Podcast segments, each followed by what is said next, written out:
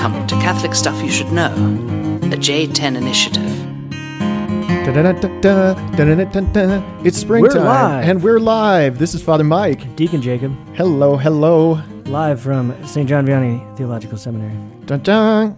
I don't know. I'm drinking, sipping on this coffee, trying to. It's finals week, which is, uh, I think, probably actually harder for professors than students, even though we don't want Is to it? admit it. I don't know. Really, At I least for gave me my this year. uh, Greek final today, and it's fun. It's like bittersweet because you see um, a whole roller coaster of emotions in two hours. hmm You see panic, fear, anxiety, Resignation. resignation. Then you see like get into the business. Oh, wait, I can actually know some of and just get to work. No more feeling, just work. Just do it. and then at the end, you get to see some sort of Utter relief. nerves. And then when they hand it to you, it is relief and joy. And I like to tell the guys, congratulations, you know Greek. And they all smirked. So Like, I have a uh, feeling that they're kind of like, ah. But I tell you what, I'm proud. I've said this before on the podcast. It's so fun to see the guys pick up a tool like that that's so objective. Yeah. You know, it's one thing. All of education is, you know, learning, and it's but it's hard to track sometimes. Where you're like, some of it is the more like uh, formamente, where it's getting in there. It's changing the way you think. It's Mm. broadening your horizons, and you are going to judge what you hear and read differently. So, if you've been to, I don't know, Madagascar, then if someone s- presents you with a plate of food and says, This is Madagascar, you could say, I don't know about that. I don't know. This is really not Madagascar. This is, um, I don't know, German. and they'll be like, No, no, believe me, it's Madagascar. but you know better, right? So once you've studied, and then there's also like the bunch of facts that you can learn, but that's Yeah. a very objective with Greek. It's like you didn't know how to even understand these letters, and now you can read the Bible to a certain degree. Confession. My on. Greek, year and a half later, uh, guys were studying in our house and they were doing their vocab, and I was like, oh no, I used to know that word. I used to know that word. Yeah, I used to know that word. What percentage do you think you still got? From our test, uh, my final, probably 20% of that vocab. What in your But- head? In my head. It wouldn't take long. But the it's like thing riding is, a bike. once you review it, and that's been my experience with Spanish, as I've been focusing on Spanish the last couple years, I've had many years of class Spanish, but actually using it regularly. Yeah. It's just like, oh yeah, I knew that. So the the recall, kind of the deeper memory each time. Um, well, really- you if you neglect her, she'll leave you. That's what our Hebrew teacher used to say.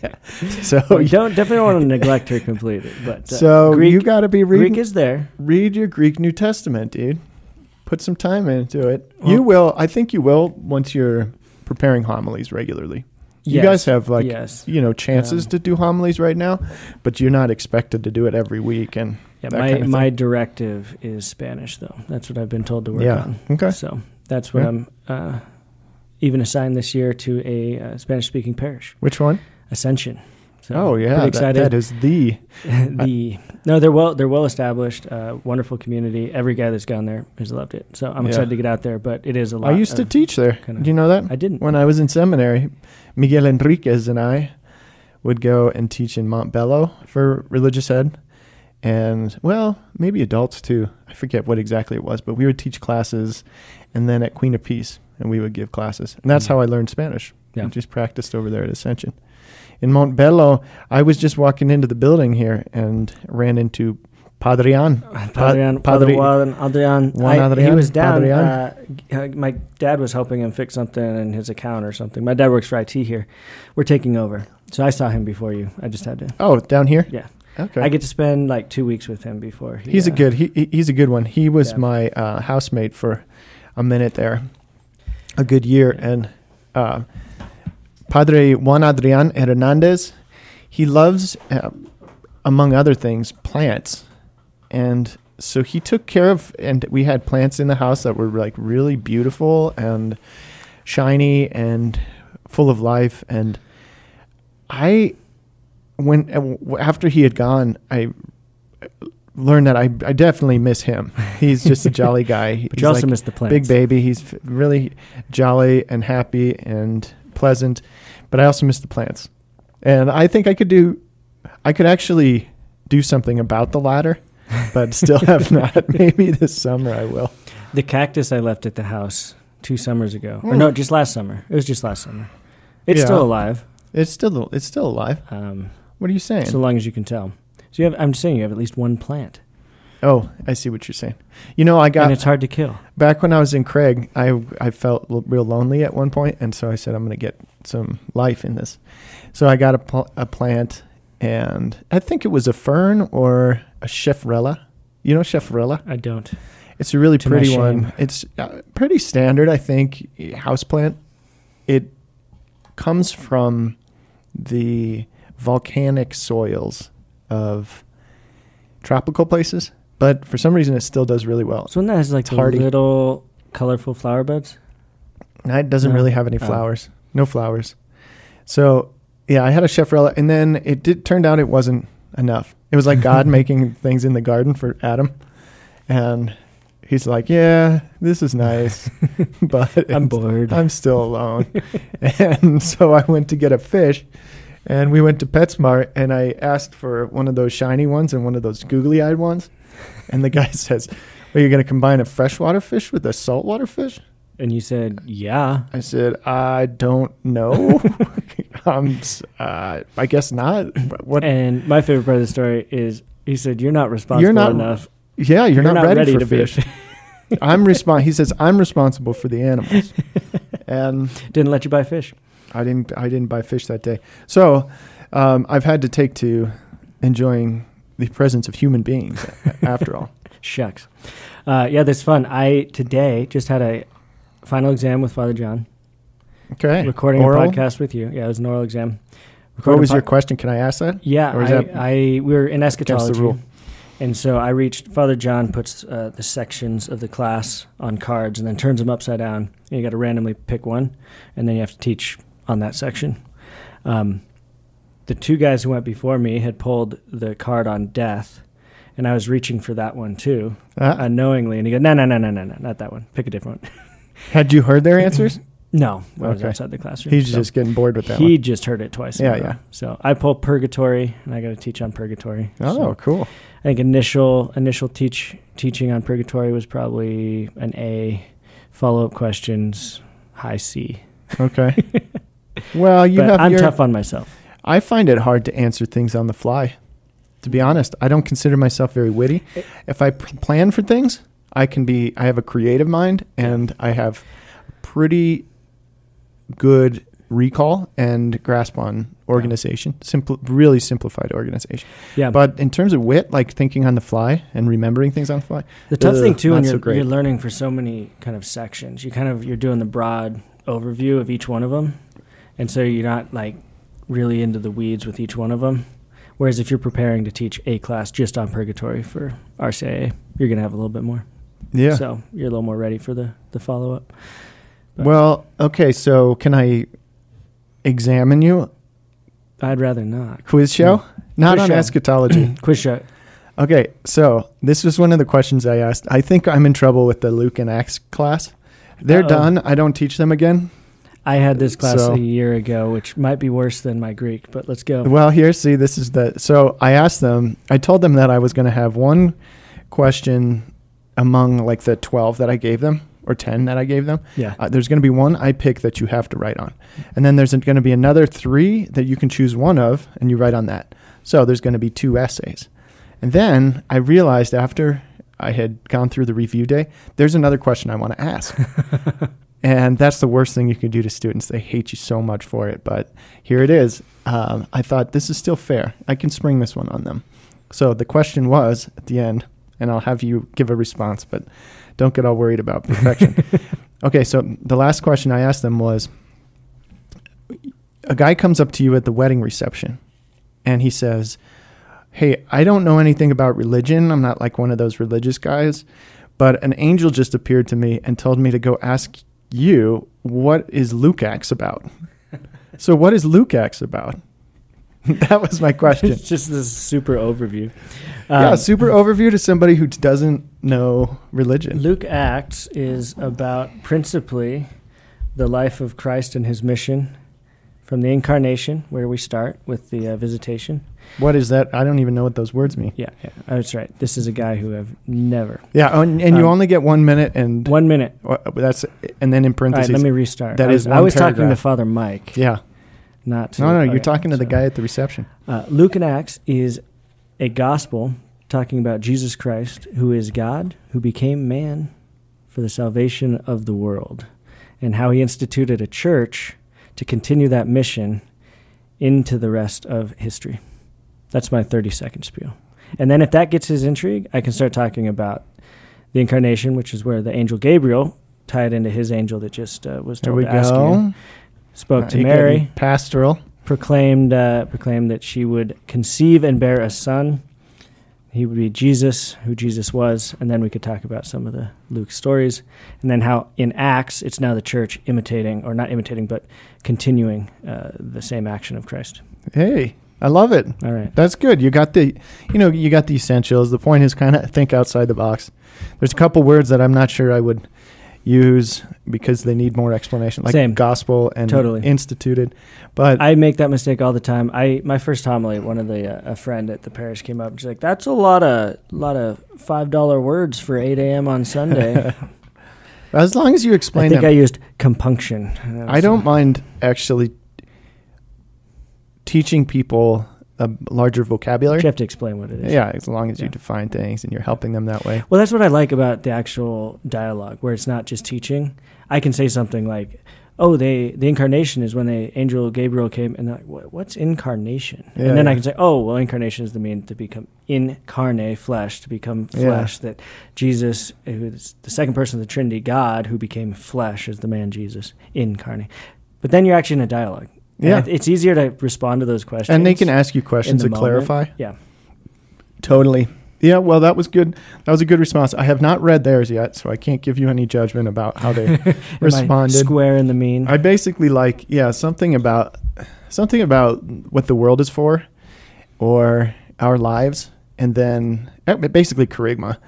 Um, the story is about Jesus, God becoming a human being, and then His life and death and resurrection um, to save the world or each of us, and then the church that He set up. Just like you said, instituted the church. And Instituted. That's a tough word too. You know. Yeah, right. They're thinking of, I, I don't know, University of Phoenix. Um, yeah, no, it's fun. I, I do enjoy I enjoy classes. I'm not the best student. I'm not the best test taker. I've usually learned how to figure out what professors want and then try and give them that. Um, I don't love assessments. Which is okay. yeah, I don't love assessments in general. I love teaching. Yeah, I don't love assessments. All I don't know. It's weird. That's me. I've always, well, I've done well with exams, but I'm not sure that that's necessarily a good thing all the time. I mean, it's convenient, yeah, for, I've never struggled, but it's like, just keeping me happy, but it's also like you don't necessarily have to learn as well yeah.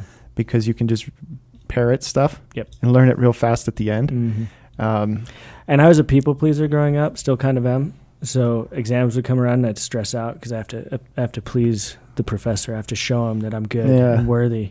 And so then you just you know, figure out what they want, give it to them, and feel good. hey, you know what though? I mean, there, I've changed. there are worse things where you could just be lazy and say, I don't care what anybody thinks and just fail everything. See, that was my bending the stick the other way Not- for a while. Not work hard. totally.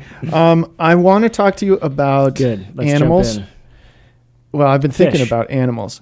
Yeah, fish and what else did we say? I think just fish. fish human and beings. plants. we Plants talked about animals. human beings. uh, the but I also want to come back at some point. Not this not this time, I guess about weddings. Mm. I mean, we just had my sister Marsha's wedding. She married Mike Lazari. They're both Lazaris now. oh, And congrats! I guess he was before. but, but he's now a Mister Lazare. but he No, is, yeah, that's right. no, not, he could have been Mister. Well, he wasn't a teacher; he was a banker. he was not Mr. Lazari. Uh, so that's that's fun, and we could talk about that a little bit, and then talk about animals. We could talk Let's about just do animals, that. I and then feel we like could jump into I weddings. can't like today. another episode. You should be celebrating a wedding for like a month, and thinking about it and the joys and savoring it and everything, rather than jumping to the you know experience of finals. Do you want to do a whole episode on weddings? Yeah. Then let's just let's So we table it. so, So I just give congrats right now. shout out. Okay. and we'll come back. Love you guys, all the Lazaris.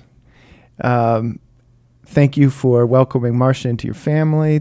Thank you, Mike, for uh, marrying her, putting a ring on that finger. And, and Marcia, I'm so proud of you, so happy for you. She's so happy, Hmm. so happy. And then um, out on the dance floor, Jen challenges me to the dance, and it was fun. And uh, that's Mike's sister. And we kind of had some. I, I I like I like wedding dances.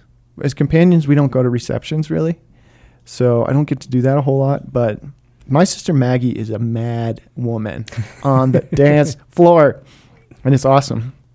And Megan Scheib, my old neighbor, yeah, we all danced the night away, and then all the all the relatives and yeah, I'll get back to it. You know, we can talk about Good, good. the meaning and stuff. Your sister just got married. Over a year now. Yeah, It it's a year. still it was a year uh, on the feast of Saint Joseph, but uh, yeah, no, it's it's still new. It's still fresh and Still fresh. It's exciting. I was actually just uh, over at their house. We were, had like six of us getting their garden ready. So my dad was Alright. rototilling. I was cutting trees down and shoveling rocks out of the dirt. dude. Can you come do my yard? Um, I was talking to Father Danny Eusterman about that actually. It looks terrible. Were you really? Yeah. Yeah. Well, that I'd helped you last summer. That was the- Oh, okay. So you weren't talking about you weren't we weren't, planning we weren't planning on helping at the house right now. but maybe I don't know what I'm going to do about it. I got to get the sprinkler fixed because the pipe is it's sort of expanded more than it was. It was leaky Mm. last year, but it got worse over the winter.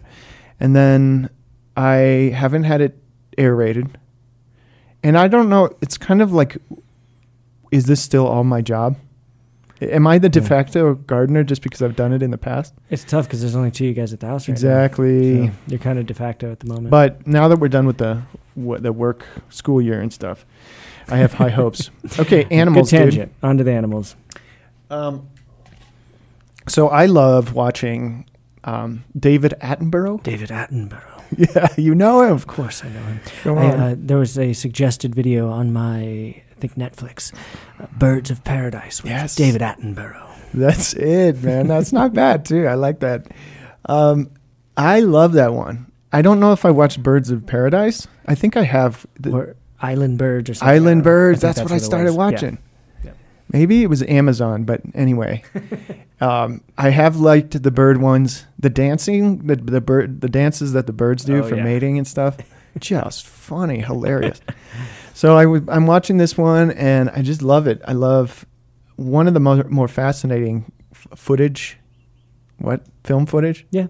elements, vignettes. It kind of goes in vignettes, right? Mm-hmm. It's Yeah. going to focus on this kale, and then it's going to focus on this seal, and then this whale, and then this crab, and all this stuff. The jellyfish. There was some jellyfish that when they consume this thing, they're so see through. You see the You thing. see you see the thing being digested inside. It's so awesome. That was so cool. And then there were these li- these little sea slugs that you see. You say, "I've seen a slug before," and then they all of a sudden start flapping this cape to move. I just, I, these things were. It's awesome. Fastest slug in the sea. I love this stuff. And then I'm like thinking on all of these analogies about life and growth as a Christian. And he, he takes out this, or he's on this island when birds are hatching. And then you get to watch this bird sort of develop very quickly in the nest Mm. and then stretch out its wings and have to f- fly. Yeah. Imagine that. Just push them out. You just have to fly. You just, just realize I got these things, and you flap them around a little bit. You feel a little lift, but you got to get thrown out of the thing, and then it's like make it or does a bird ever not make it? I think so. Oh, And then they're on the ground. Um, Oh. I, I don't know if they're able to pick with a broken up. or- broken wing. Not always broken. Sometimes they just fall. Yeah, that's true. Maybe they're not too high. Well, so it's just, and then and then I'm thinking about instinct. Birds have instinct, and somehow they just know where they're supposed to Yep. go, and how they're like, supposed uh, to live and eat and mate and everything. Have you seen the videos of the babies, human babies? They you can toss them in a pool and they just swim Yeah. naturally. Oh And yeah, they I know how to it. hold their breath. They hold their breath. And it's like it's this this instinct, and it's still from being within the womb, and they're kind of like able to swim. And it's amazing. I don't know. Yeah, yeah, similar. instinct is wild, and I wonder if I was t- speculating about this today. This isn't necessarily the topic or anything, but the it's musing on animals. As far as an analogy is is concerned, I think you could do something with the Christian life because it's a lot about faith. You know, being the bird, believing in the change that you've had, being born, Mm. in who you are, and I think a lot of the Christian life is that it's like believing in what am I capable of by virtue of the, the born again Yeah. And having the Holy Spirit inside me. Jumping out and flying. Sharing in divine life, yeah, I could jump out and fly and just not do things that are unexpected. And then also seeking to do the will of God, bear fruit in the world. Sometimes I don't know where I'm supposed to be going. Like what's this turn, that turn, and what all this stuff.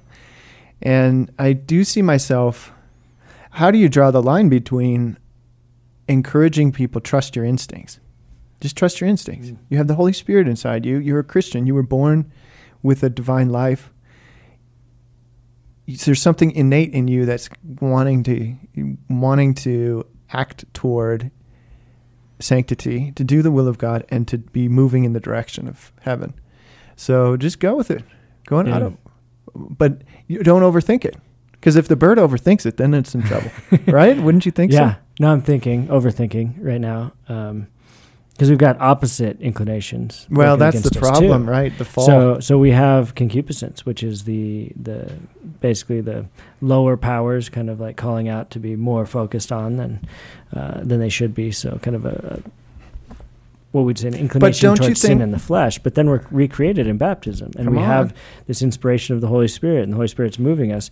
And I think if we actually look back, uh, especially if you if you kind of have made an intentional um, choice with your life to to try and follow Christ, to try and live within your baptismal promise. Um, I think trusting your instinct, uh, you kind of know. Like I've had the experience of really having this inclination of I should really go uh, engage with this person or do this act of charity or whatever it may be, and then not done it, and four hours later looking back, like, man, that was a big missed opportunity. Yeah. because that was hundred percent the Holy Spirit moving me with kind of this instinct that that's going to be a moment of. Um, of grace of encounter and then other times where i do listen to that and nine times out of ten it is that and it's just this wonderful beautiful experience that i never could have drawn up of like how interacting or just saying hello to this person or whatever it might Yeah. be was going to stir up all these other things Yeah. so It's probably a glass half empty, half full thing where people will have different perspectives on is are you more likely to go astray because of concupiscence if you go on autopilot or are you more likely to do the right things because of this you know divine instinct? Well virtue is a habit And so I it's built know. up right? So what am i what am i following yeah more? but that's different than that's different than instinct. Yeah. Because virtue like the bird has to learn to go fast and to correctly turn and Yeah. these are virtues. But leave, just leave on time but just the instinct of how to get somewhere Well, I love when, uh, especially um, kind of working with the, the people in the RCIA or OCIA. we should probably do a podcast on that. Oh, I- Um, But the uh, the people coming into the church, so they go through classes to kind of learn about the church, and they're they've encountered Christ, and they're looking forward to baptism, confirmation. Um, there's kind of this openness to just kind of like move with inspiration of the Holy Spirit, with moving with you know, oh, I was inspired to do this because I read it in the gospel. Mhm. And there's something really awesome about that, where it's just kind of this you're receiving from the gospel, you're receiving from the Holy Spirit, kind of these actual graces that are pouring into your life, and you respond to them, and you see it in, in these people, and they're just like, it's like, wow. yeah. I've, I've almost forgotten the, um, I don't know, the, the quickening of, sure of that's kind a of cool your, word your yeah inclination. totally growth man Yeah.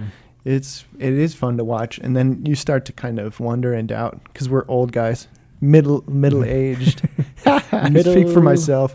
I'm getting okay there. so you're you are an animal. If you could choose to be any animal oh. or maybe better i know people choose an animal for their own spirit animal or something whatever. Choose one for your family what would be your family animal we're so different. I know, that's cool. Like, me that's and my dad We're like are- a collective. Me and my dad are like super sanguine, so we'd be like a playful monkey or like a golden retriever, probably. there you go. I joked with the guys in my SY. There, I have two two operations, two versions of me. One's like the the stallion racehorse that just Oh, like yeah, is like Kentucky Derby, strut- strutting around and like kind of looking back, like Look at me. yeah. And then the other side of me is just this, uh, like this golden retriever that just wants to play all the time.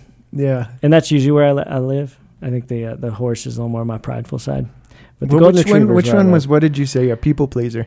That's the horse. Oh man. Well, that's No, both. It's probably probably both. That's little probably both. Yeah. Yeah. Yeah. That's cool. know. But uh, yes, that'd be me and my dad. I always wanted. I always thought like I'd be more of a fox. I thought foxes were super cool and sly, Mm. but I'm not sly at all. I can't live up to that one. Uh, my sister, my brother, I'd probably give them an owl. They're more of the pondering wise. Oh, types. hey. We'll get back to the Yeah, owl Yeah. and the horse. Yeah, I think I'd probably put my mom in the owl as well. That side. Then so you're not going to just little take brother- one. You, okay, think of like your family crest. Mm, oh, if we had so to pick a family uh, crest. here's a couple examples. My I've done some like whatever history ancest- ancestral Mhm. history research.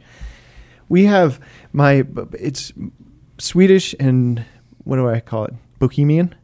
Yeah, Bohemian. It, the the name rap either comes from Bavaria or like you know Germany from that kind of eastern Yeah. sou- southeastern side, or where it would have been Bohemian, or it comes from Sweden. If it comes from Sweden, it would mean fast rap, and if it comes from B- Germany? Or Germany, it's Raven, isn't it? no, No? no, I've heard I've heard that, but it's it's actually the Black Stallion. Rapin. Oh, Black Stallion. Yeah, the uh, the Schwarzes Pferd, and eh, like yours, right? Yeah. The Black Stallion. Then then you have the Bohemian like coat of arms, and it's got a big lion on it. Mm. You know, so there's uh, this this black stallion that's wild and free and fast and beautiful, and then you got the lion who is strong and regal and um, I don't know, sometimes wise, aren't they? Yeah. The king of the jungle Yeah. kind of looks after everything and um, nobody messes with it. He's also beautiful and or she, they're both right. Yep. Um, so I'm I've always enjoyed those as being family. Yeah, our bigger one, uh, which is from Portugal, it, like the the Portuguese, it's the rooster. Oh yeah, It's kind of like the Portuguese animal. There, more the that's a national, less more Uh-huh. more national than family. Um. Yeah, I think somewhere somewhere in the the owl probably for the Machados. Is it They're more on the the bird side. okay? Yeah. What about okay? So what does it describe? What the bald eagle means? Why is that such an emblematic? Like, why did they pick that as the? These choices for animals as representative are symbolic, and they're they have a, power for propaganda. Mm-hmm. If you want to inform your own people, who are we? Then you point to this animal. If you want to tell the rest of the world, who are we? You point, to, the that animal. That's so it's a big choice. Yeah. The bald eagle.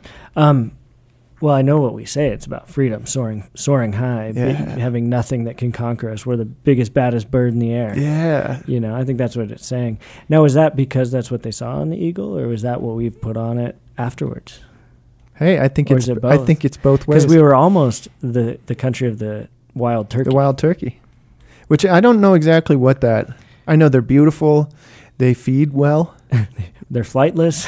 They're flightless. they can they can fly about as high to get on your roof. Um, They're kind of pleasant to look at. they're kind of cool. They're intriguing. They're, But we chose the- odd. We chose that's true. It's the we're Googler. What's America that Googler called that the, a turkey the gobbler, has? The gobbler. Good gobbler? They've got some. They are weird. Yeah. What is the what is the purpose of that Googler for the evolution?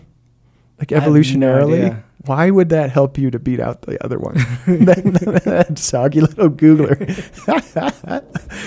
okay, so I need a David Attenborough on wild turkeys. yes, here we go. So we chose. We didn't go for the turkey. We went for the eagle. The eagle's also like one of the more powerful Yeah. and intimidating birds. It's also a predator. It's one of the largest. so it's strong. It's uh, yeah, particularly beautiful. People like to look at it, Mhm. You know, more than the vulture or the, even the turkey sometimes. Um, yeah. So, what other uh, what other animals? This is this is about animals as symbolic representation and propaganda value of Yeah. animals. So, what about um, do you know Russia? Bear. Yeah, Yeah, the, the- Eurasian yeah. black, brown bear. Yeah, that was a good one. It's uh, it's f- strong, Mm-hmm. resilient. mm-hmm. Um, it can go without food for many months. Wow. Okay. I don't know if that's actually true, but that goes in with Russia. Um, yeah, strong. Um, w- Arctic type. yeah, You know, kind of um, the hibernation idea of, like you're saying, it can go without food for many months. Yeah. You know, um, dangerous. Oh, yeah. Um, Don't wanna- don't wanna cross it. strong. Um, like, I don't know, important within an ecosystem. Kind of the boss. It's not like one of a million. You Yeah. feel like they're, you know, they're strong within a whole area. I don't know. I'm trying to think of yeah, but Eurasian brown bear, and then let's see what else people have around there. You have um,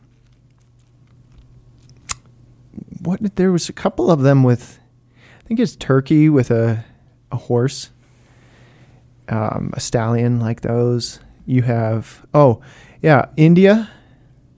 Oh, elephant, Not an elephant. cow, I like the elephant. I like the elephant too. And monkey. I asked I'm just trying to think of it. Sebastian today at the cathedral, my buddy Sebastian, he said his family would be the elephant. It's a Bengal tiger. Oh, that makes sense. Yeah. And So I think South Korea strong, is also strong animals. Hey. Yeah. that makes sense. Bengal tiger. Bengal tiger. Beautiful, strong, um, fast. Uh, what else could we say about the Bengal tiger? Um, yeah, dangerous. Yeah, I mean, I, what I'm th- seeing is it's kind of the, the kings, the kings of their habitat. Yeah. that's like what you're claiming for your your Yeah. country. You're like, we're the top. Yeah, and they're okay. There's so the pride there. Absolutely. Strength is is a kind of primary value.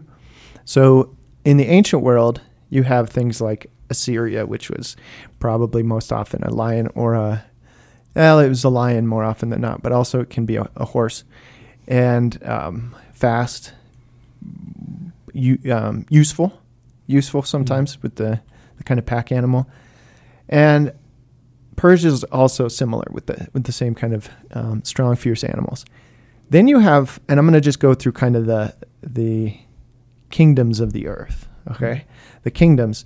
So you have um, this strong lion, Persian and Assyrian. Then you go to well, Egypt. Maybe that preceded, and they had all kinds of different a bunch, yeah. gods that are animals. So they didn't have a single one that represented the whole country, but you can think of some. They had the crocodile. Crocodiles, they one. had with the Nile. Um, ch- they have a bird. I can't remember which bird it is though. Bird is Ah, hawk hawk, usually. okay. Yeah, is that I knew it one of the heads of the gods? It's a, a, a vicious beak on it. Yeah, yeah, exactly. Um, Hawk. They got cats, oh yeah, but the more like domestic cats than. cats. They've got the beetle, the scarab beetle. Yep, scarab beetle.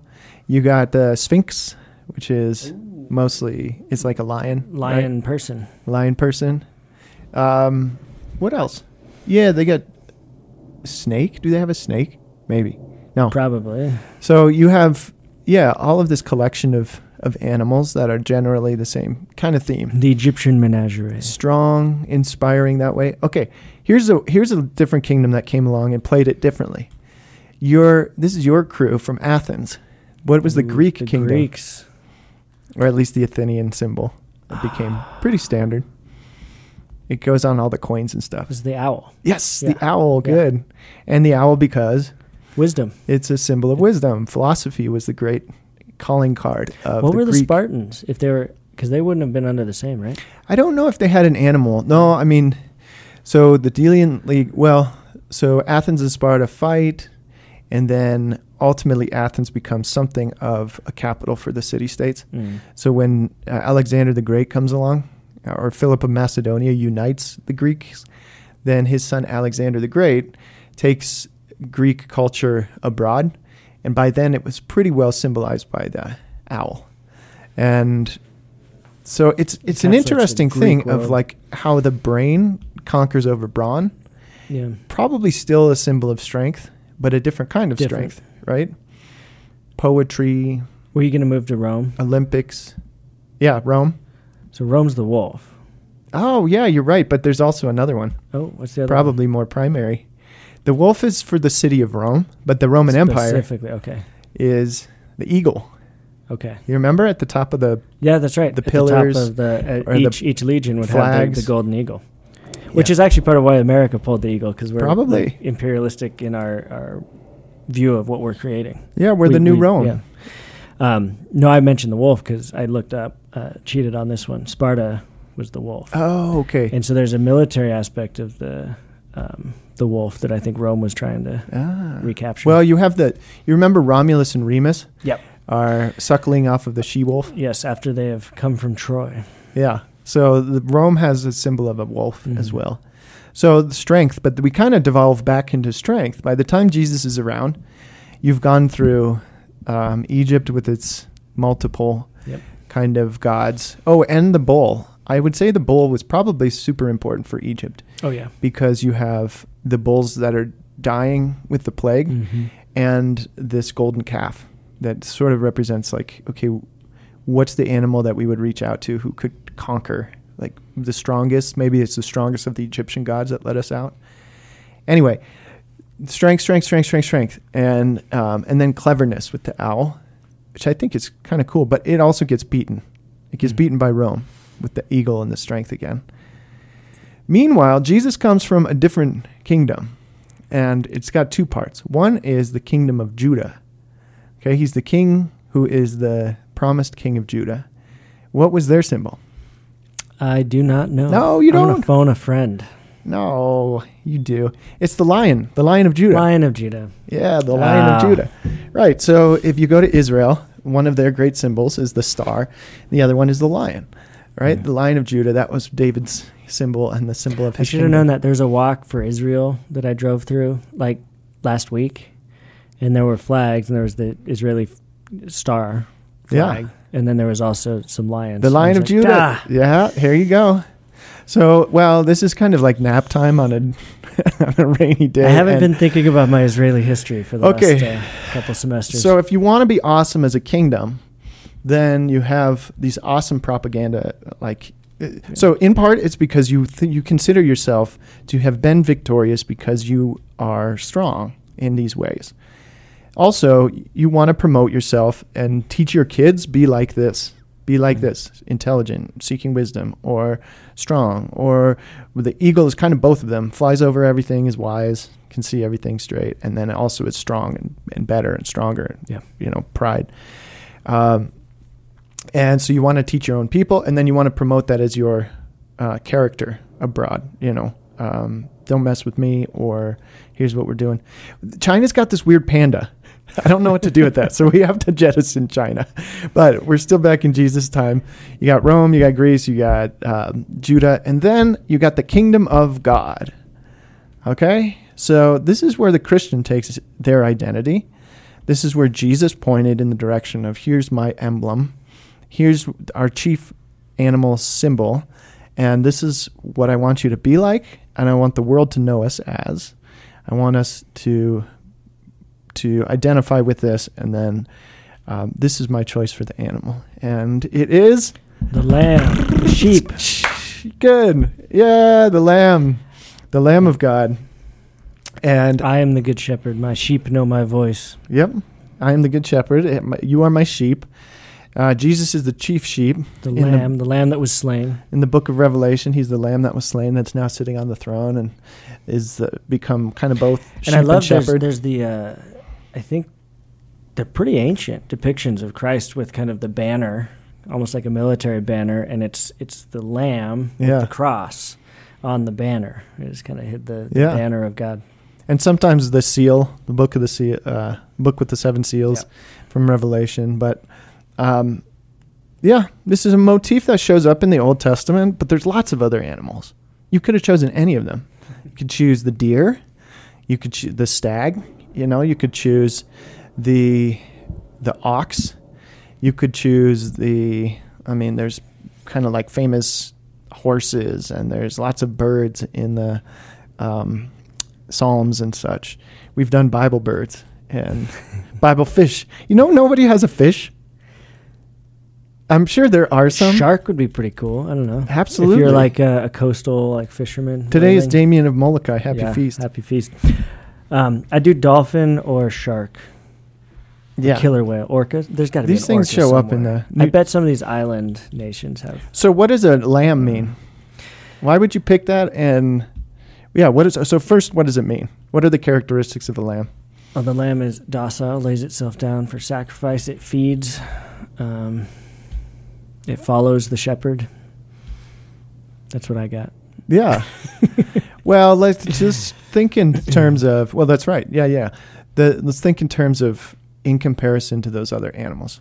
Lamb is weak, Yeah. characteristically weak. It's prey. It's not predator. It eats dumb grass and just sits there and shivers, wondering if a wolf or a lion is going to eat it. um, lamb is soft, just like you know, literally. If you're comparing it to a hippo, you know you can kick the hippo and it's, it's going to be okay, but the lamb is not. Um, the land, the lamb is sweet. It likes to cuddle and um, is yeah just affectionate toward its own and its shepherds. The lamb is relatively quiet, kind of annoying, but it doesn't have a big bark, right? When a lion roars, it's scary. when the eagle "Ah." cries, uh, if you're close enough, it's scary. yeah, you know? piercing. And even the owl, it's just like intriguing. There's nothing intriguing about a lamb, not really. You're attracted by its gentleness and its cuteness, but it, you're not attracted by curiosity or something like that, where you would be with an owl. It's like, what are you thinking? You weird thing with the swivel head and stuff. Um, it's not flying above anybody. It's actually just kind of following in the pack, and it's um, kind of useful. It is useful. Yeah, it's good for food and good for Wool. wool. So it provides, but it doesn't know that it provides. It doesn't intend to provide or whatever. Okay, so it's altogether weak. And I have to say, this is one of the more frustrating things about Christianity for me, uh, at least presently, is there are times when I want control of things in my life or my life itself, and I would rather be an eagle or a black stallion Or a bear. or a bear than a lamb. And in comparison to other entities, I was I was upset recently because I'm looking at the world and realizing how can you how can I love Jesus so much and know how good he is and then nobody cares? All this indifference is making me really mad. On our convocation where we're doing healing, they say you got to look at your wounds. And one of them for me is anger. And there's a few other things. Maybe I'll come back to this one, but one of them has to do with this um, sex abuse scandal. And I didn't realize I was so angry about it. And then I kind of put it in a, Mm. you know, put it in a dark room and said, "You stay there. I don't want to, you know, live out of that wound or be angry about it." But I am, um, and it's good to kind of shed light on those and uh, kind of visit those places with Christ to be able to be healed. Um, it's just, I, yeah, maybe I'll take that down the road. But basically, um, terrible things were done to kids. Makes me mad. Priests were sheltered, hid, moved. Uh, so th- they ended up doing it again. It makes me mad. The I've lived in the shadow, this dark shadow of the scandal for as long as I've been a seminarian whole, and your priest and it tarnishes the reputation of the priest. So you go out in public and you're an embarrassment or a pariah. And then within the church, you have this attitude of people like, well, we got rid of the bad ones, so now you're all perfect. And we're going to expect you to be perfect. So no matter what ways that you're imperfect, it's like, hey, hey, you you promised us, you know, so, sort of implicitly. Nobody promised anybody we're perfect, but certainly not true. But it's a lot of pressure to live under. We don't have enough vocation, so it's like we're, you know, um, forced into exhausting ourselves and everything. Okay, why, why did I get into that? You're talking about the lamb. So I'm talking about the lamb. I want to be able to be strong Mhm. and to say, God, you show yourself, we take over. It's for the best because this is good for everybody. It's going to make a more peaceful and happy culture, but we need to take over.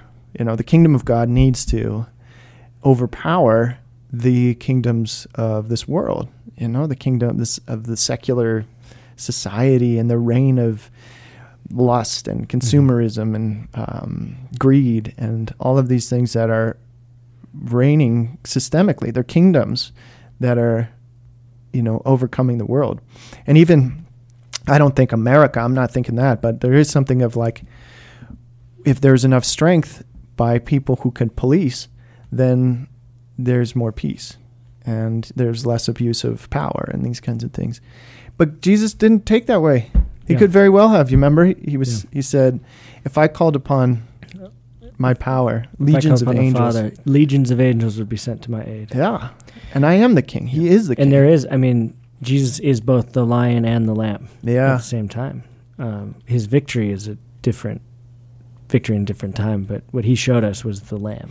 but yeah, he didn't take. the. He didn't take the the lion as the primary. Yeah. He is The the, lamb. lion. He is and the, lion lamb is what conquers, and the lamb is what is, is on the throne in heaven. Yeah. right? Even though there is a, a kingdom that has been victorious over evil, Yeah, that is still playing out. but I'm supposed to imitate that. Yeah. Really? Well, it's funny because the what is one of the biggest insults you can receive in the world right now, secular world right now? Oh, you're just a sheep. You're a bunch of sheep. Yeah.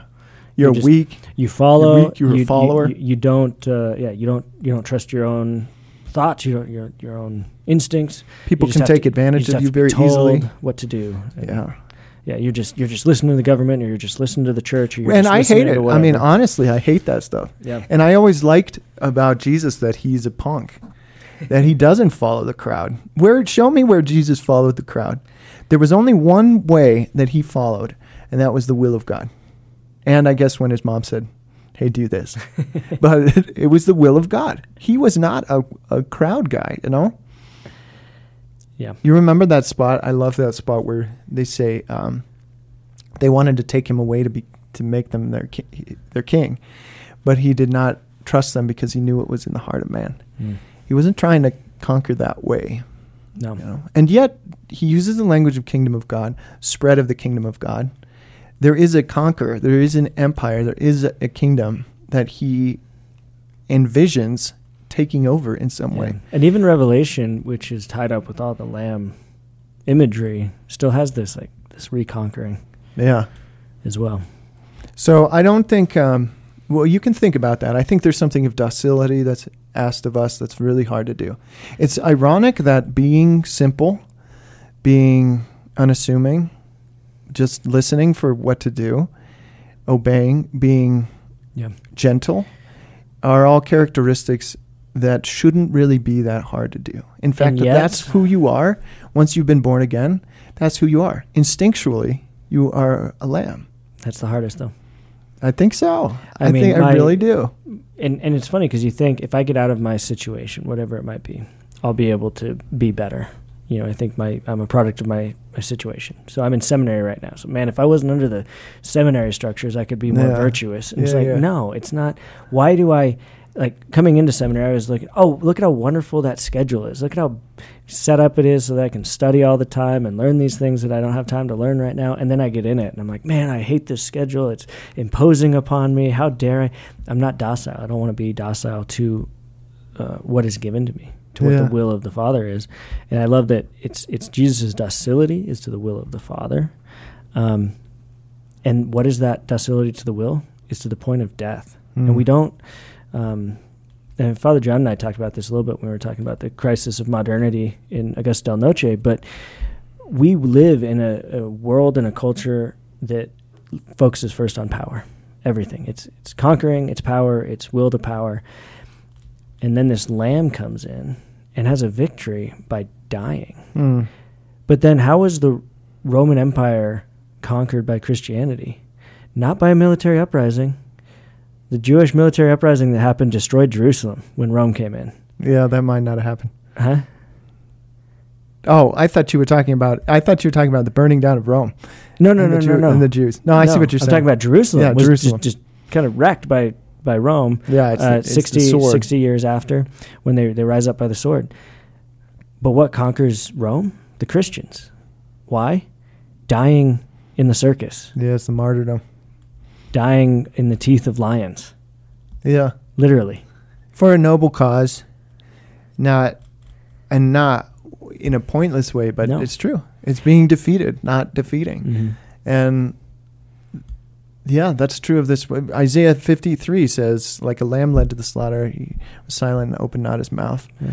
And and yet he's not. So on the one hand, he's being he's just allowing himself to be killed because he knows the profound effect of it. But then You what know, does he that's says? your Aslan guy. You do not take my life from me. I lay it down. Yeah, I lay it down. And so then you have that's the balance between Isaiah 53, like a lamb led to the slaughter, he was silent and open, and Genesis 22, uh, God will Mhm. provide the lamb, and he takes the wood on his own back. Yeah. And um, so this lamb is both choosing to go to its own death and then also being taken. And both of those things are, in my mind, very difficult to do as a Christian, but should be our instinct. Yeah. If you just be who you are, you should end up not having to fight too hard, being led led to sacrifice and led in obedience to um, th- that fruitful sacrifice. And I'm sure you've met somebody or people, um, but then you also have to choose it. That's the Yeah. other, you know. and uh, I don't know what's the other scripture verse though that I think of now is be be as um, gentle as doves, but as wise as serpents. Yeah. You know, so there's there's this tension going in. Um, but I'm looking at people that I, I, you know, some some sisters, some of the missionary charities that I encountered, and there's like there's this toughness to them, Yeah. and yet a total abandonment to God's will, and they're not afraid. yeah. I think there's something so powerful about somebody who is not afraid to die. I think I think a lot of our power is we our focus on power is if we have power we can control our life and we can make ourselves secure. Mm. Whereas the more powerful person is the person who's not afraid to die. Um, G.K. Chesterton, I believe, it might be C.S. Lewis, talks about uh, the difference between the martyr and the suicide. He said the martyr is somebody who, um, when he's attacked and surrounded by all sides, fights, fights to live, Mm. but is ready to die. The suicide says, whatever, I'm just going to run to death. Mm. He's like, I give up. Whereas the martyr is, is fighting so because of love of life, because of love of continuing, Yeah, right. And but is ready to die. And so Mm. then he can die well. Whereas a suicide says, I don't want to live, and so I'll just Yeah. run towards death. There's a despair. I don't And- like and life. I His don't like analogy people. is like on the uh, I don't love the- the- anything. the battlefield, you know. But so I think uh, John Paul II is a wonderful example of a man who's he's not afraid to die. or Damien Molokai. Damien Molokai, he's Yeah. not afraid to die. So you know, I'll start with JP2, then we'll go to Damien. But JP2 grows up um, like he's seen death all around. His his family, his sister died before. Uh, his his by twenty, his brother, his dad, his mom have all died. He goes. He lives through Nazi Germany. He lives through the Soviet occupation. He's seen friends die. He mm-hmm. knows that his death is possibly around the corner at all moments. And he just keeps living, trusting that God is doing something in his life. And all of a sudden, he's Pope, you know? But when he's Bishop of Krakow and they create Nowa Huta, the, the new town of the, the um, communist ideal utopia that has no church, he shows up on Christmas to celebrate Mass with all of the people who live there celebrating Mass and the communist military around. The only ones with weapons are Mm. terrified, shaking in their boots. And Mm. they, instead of. um, they know they're going down. but they had the weapons. They could have killed everybody Right. there and restarted. and they quote-unquote. have the weapon of idealism, like an ideology that's so weaponized Mhm. by then, and is sort of stomping on everything. Yeah. That was their method, right? Stomp out religion, stomp out old culture and But- history. Then Karol Wojtyła is not afraid to die. He's like, if you want to kill me now, great. Let's Yeah, go ahead. But I'm going to come and I'm going to celebrate the mass. And I don't know if I have that courage because I'm still attached to my life too much. I don't know if I'd I'd go there. I bet you would. Maybe. It's a grace. But I think It's that's a grace, right? Yeah, it's a grace, and it's it's what we should be living out of, and I think we can live out of. And when we know and actually believe in life eternal and the resurrection of the body, because Christ is the firstborn of the new creation, and we will all be raised in Him. You know, Ezekiel, the the valley of dry bones that the the sinew and the flesh come upon as they are raised back to life. If we believe this is really going to happen, if we have faith as Christians, then death doesn't terrify us anymore, and we no longer need to seek power because death has no power over us. Christ is one. Yeah. Unless the the grain of wheat falls to the ground, you know, Yeah. the seed falls to the ground and dies. Well, it's cool. I mean, I I just throw that out there as here's our emblem, here's our but it's painful. I mean, I I don't want to be naive about this because I here's the the thing that I hate most about this is as you I think when as I'm older, there are ways in which I want I, I feel secure with respect of certain people and with um, a sort of self confidence in looking back at my life and where I've come and what, I, what the ex- experiences, stability and relationships, and a real joy in those relationships. And it, when you're a lamb, I think when you're a lion, there's more control over that situation. You feel on top of things. You, Mhm. You're the king of the jungle, and everybody loves being in your jungle. You know, no, Savenja. It's a harmonious jungle, but you know where you stand, and everybody respects and, Yeah. and admires you. If you are the lamb, you might be pleasing God and might have joy in that, and you might be easier to work with. You know, chiefs and Indians, but you're also going to be taken advantage of, and not just by an enemy. You know, by friends, like, too. Be friends. It's like situations. It's like, you know, b- bosses, and um, that's very frustrating. And it's not you. n- You're never going to feel like I know absolutely that this is what God wants. Yeah. This is what I'm supposed to be doing because it really just feels like I'm being taken advantage of left and right, and I can't stand it. I'm old enough not to have to deal with this, um, to be burned this way. Mhm. I don't have to be. But then I'm reminded here and there that we're called to be sheep, and it's oh, it's such a weird way. What's such a weird Yeah. way, Jesus? Why'd you pick this for your kingdom? because I don't want to. I don't want to seek injustice on myself. I don't Mm. want to seek or tolerate injustice done to other people if I'm in a place to to affect that. Yeah, you got to be Um, strong so it's not like in yeah, ways. it's not a weird like you know. Wow, I don't even know what to call it. But at the same time, we're not supposed to Yeah. just rage against all. right, you're not. You, right, right, and- right. It's and- not in, in, be king infantile. ourselves, you know. Yeah, don't be infantile. You got to be mature enough to be res- responsible, doves, but strong. wise as serpents again. You know. Yeah. I mean, Um, for us, we're fathers of a community, and you got to be protector, and you got to be um, admonisher, and you have to be a leader and str- strong that way. And at the same time, you lead by example and the the lamb. Yeah, but I've the- never the seen, and is this was just like the the thing that I'm I'm musing on and contemplating right now is I don't, don't think I've ever seen anybody with a lamb tattoo. I mean, even a Greek with euro love of gyro sandwiches. I don't think I've ever seen a lamb tattoo. I might get a I might get a tattoo of a gyro sandwich before a lamb. Oh yeah, exactly. You get that kebab. The I don't. I mean, unless it's the I love Little Prince, and there's a Mhm. lamb that's like a very famous character in there. But well, that's so that's the idea, man. That's tough because a I don't have a, it's a weird kingdom. strict example or, or or there's no like law of how to make this happen. It's this tension you're living in, and so sorry to the listeners, I don't have more for um, No, but how to do that. that's but, exactly the point. but to wrestle with that tension. the lamb doesn't know its own way. yeah. It doesn't have a schematic or a map. To It listen it to the follows voice, of the shepherd, and then to know it and to follow it. and it trusts i think it can trust its instinct too. I think there's an instinct that helps guide it. And it's it's just being what it is. Like the bird just being what it is is going to help it fly. To the Huh? Christian, just be what you are. be what you are. Be what you were born as. Um, a lamb. Amen. and, and a, a holy one powerful one you know? Okay well i don't know if like with the the shout outs if i should do the wedding ones or you just I'll gave wait for the wedding ones. before already in the episode. What? No, I mentioned some people, but not everybody. Uh, but I did forget who. I just got somebody sent me for my birthday. Well, Bethany Doyle, thank you, old friend. She sent me a candle and uh, sandalwood. And that was great.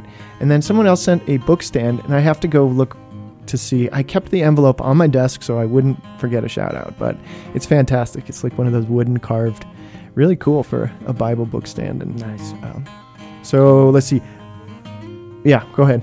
I was gonna ra- uh, shout out my friend Rachel Sweeney. She sent me a uh, congratulations on the diaconate card. What's Uh, up, she- Rach? She and her new baby. Um, I, th- well, I, I don't want to mess up the names. I'm not gonna guess. Yeah. Uh, and and her husband. So thank you for the uh, the congratulations card. And the they gave me an REI gift card, and the the REI card said uh, "Keep hiking" or "Just keep hiking" or something like that. Yeah. So it's a good reminder to stay active. yeah. um, to get out, be active. So no, I wanted to shout them out and congr- congratulate them on the new baby. Yeah. Sweeney um, is a great skier. I skied with Oh, her and her mom best. one time. They're this was a long time ago, but I was like, "What? These guys are awesome Yeah. skiers." They're they're amazing. They're better skiers, climbers, everything. Bikers. Absolutely. Okay, what about um, Kevin and Emma Piper? Uh, it was Kevin's birthday not long ago, and uh, he invited me to the Avs game. It was fun, and he's cool, and so is Em. And they, their wedding was in Hawaii. So on this day of Damien of Molokai, who was the great missionary to Hawaii, what's his what's his female counterpart? Sister Miriam. I can't remember. Okay. There's a saint. She was canonized as well. But uh Schweister, Schwester? Yeah, Hmm. something like that. Um so anyway, they're cool and and Rose, I want to shout out Rose Rapp. She was the only one who couldn't come to the. Wedding. because she's having a baby herself and she's due like these days, so she couldn't come to the out. wedding. But we love her so much, and she's always been so good to my sister Marcia that uh, she's out there sharing our joy, and she's also a cool dancer. And uh, anyway, shout out to the. I tried calling her the other day um, for the wedding and just asking her, you know, how you doing, and talk to her about Marcia and. Um, her son Max answered the phone and wouldn't give it to her. So I was like, "Hey Max, can I talk to your mom?" And he wanted to tell me about going to the to the lake with the sandbox and how he was telling me how to get to his house and the address and everything. I was like, "Cool, man, cool, cool. Can I talk to your mom?" And he's no. and he keeps on talking. I'm like, "Uh oh, He's he's following your footsteps. Rosie, don't give your phone to your boy." um, that's all Great. Yeah keep it uh, keep it cool it's kind of a rainy day today Mm. if anybody's out there who wants to aerate my lawn shout it out Shout it out. Be a lamb. Aerate his lawn. That Get a I lamb thought that was, I thought that was gonna rhyme and it didn't. So I fail. all right on that Peace and blessings. ciao